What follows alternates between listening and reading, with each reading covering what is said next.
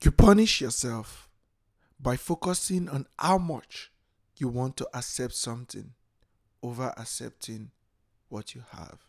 I, my name is Edafe Okporo. Who is Edafe Okporo, you might ask? Edafe has been a proven leader in times of difficulties, migrating from his country in Nigeria to the United States as a refugee, overcoming great obstacles, and now leading a movement of building a compassionate society. This podcast is filled with stories of compassion and case studies on how to apply the ideas of the book into your life. Thank you for joining us on this journey. Subscribe to the podcast feed to receive alerts when new episodes come out so you don't miss out.